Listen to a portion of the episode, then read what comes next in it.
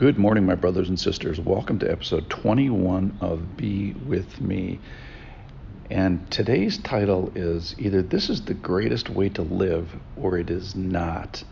We're going to look at a passage that you could probably go over every single day for the rest of your life and get the truth of it. In fact, I think that some of these meditations that we're going to do today will probably be doing the same thing in heaven. We're going to wake up in heaven and saying, Lord, you love me today just like you did yesterday.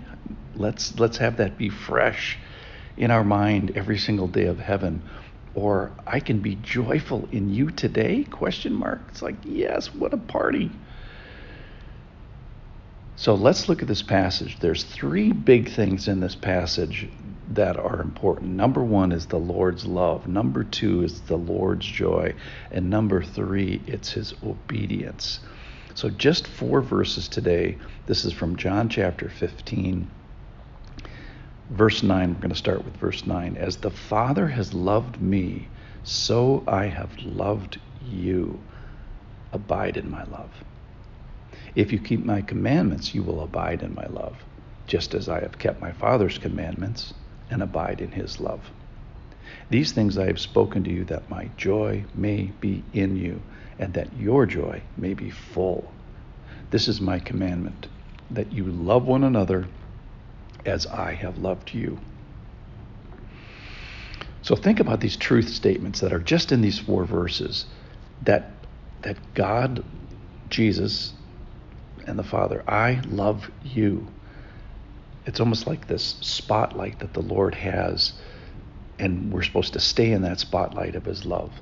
Jesus is telling us, I stayed in the spotlight of my uh, Father's love, and I want you to stay in the spotlight of m- my love. It's like this love transfer, Father to Jesus to us. And I think it's appropriate that we continue to have a fresh look at this on a regular basis. If this doesn't blow us away uh, today, it probably should. And he speaks to us that our joy may be full. Uh, my joy may be in you. There's this transfer of this joy. So here's the call today. The bottom line is he wants us to love one another. Well, it's backed up by something. So if you're having trouble loving one another, the the backup part of it is the foundation of it is supposed to be that I have loved you first. So we're supposed to be abiding in the love. We're supposed to be staying connected in the analogy of the last couple days to the maple syrup that's in the veins of of being connected to this branch abiding in my love, Jesus' love, abiding in the Father's love. So we've given this, we've had this great example, if you will, uh, that the Father is loving Jesus and Jesus is loving us. And because of that example, we're supposed to be able to transfer that. All right, I just want to, one little meditation on the commandments today. Jesus also gives us an example it says here that Jesus, the Godhead of the Trinity, one of the God, Godhead of the Trinity, has kept his the Father's commandments. Think about the humility that that went into that, the kenosis of the coming down, the submitting to being human, humbling himself. Uh, this is the creator of all, the guy that is holding it all together, and yet he says, I'm going to keep the Father's commandments as an example to you guys so that you keep my commandments. And then finally, this thing about joy that your joy may be full, that my joy may be in you. So he's given us not only a love example and a commandment example, an obedience example, but he's given us a joy example. And here's the amazing thing about this he is talking about joy that my joy may be in you. And he is steps away from the Garden of Gethsemane. So they're on a little, they've left the Last Supper. Now they're heading towards the Garden of Gethsemane.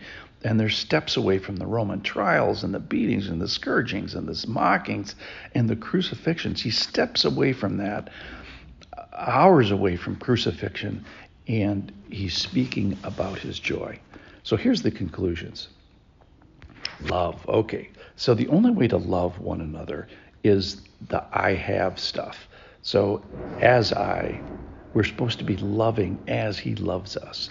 We're supposed to be abiding in his love, staying in the spotlight of his love in the in the first place. Stay connected to the maple syrup that's in his veins of love and joy and obedience. So here's the assessment for us today is if our love ain't too sweet or our joy ain't too sweet or our obedience ain't too good, uh, there's probably a plumbing problem. So for those that aren't connected in the first place, that's called belief.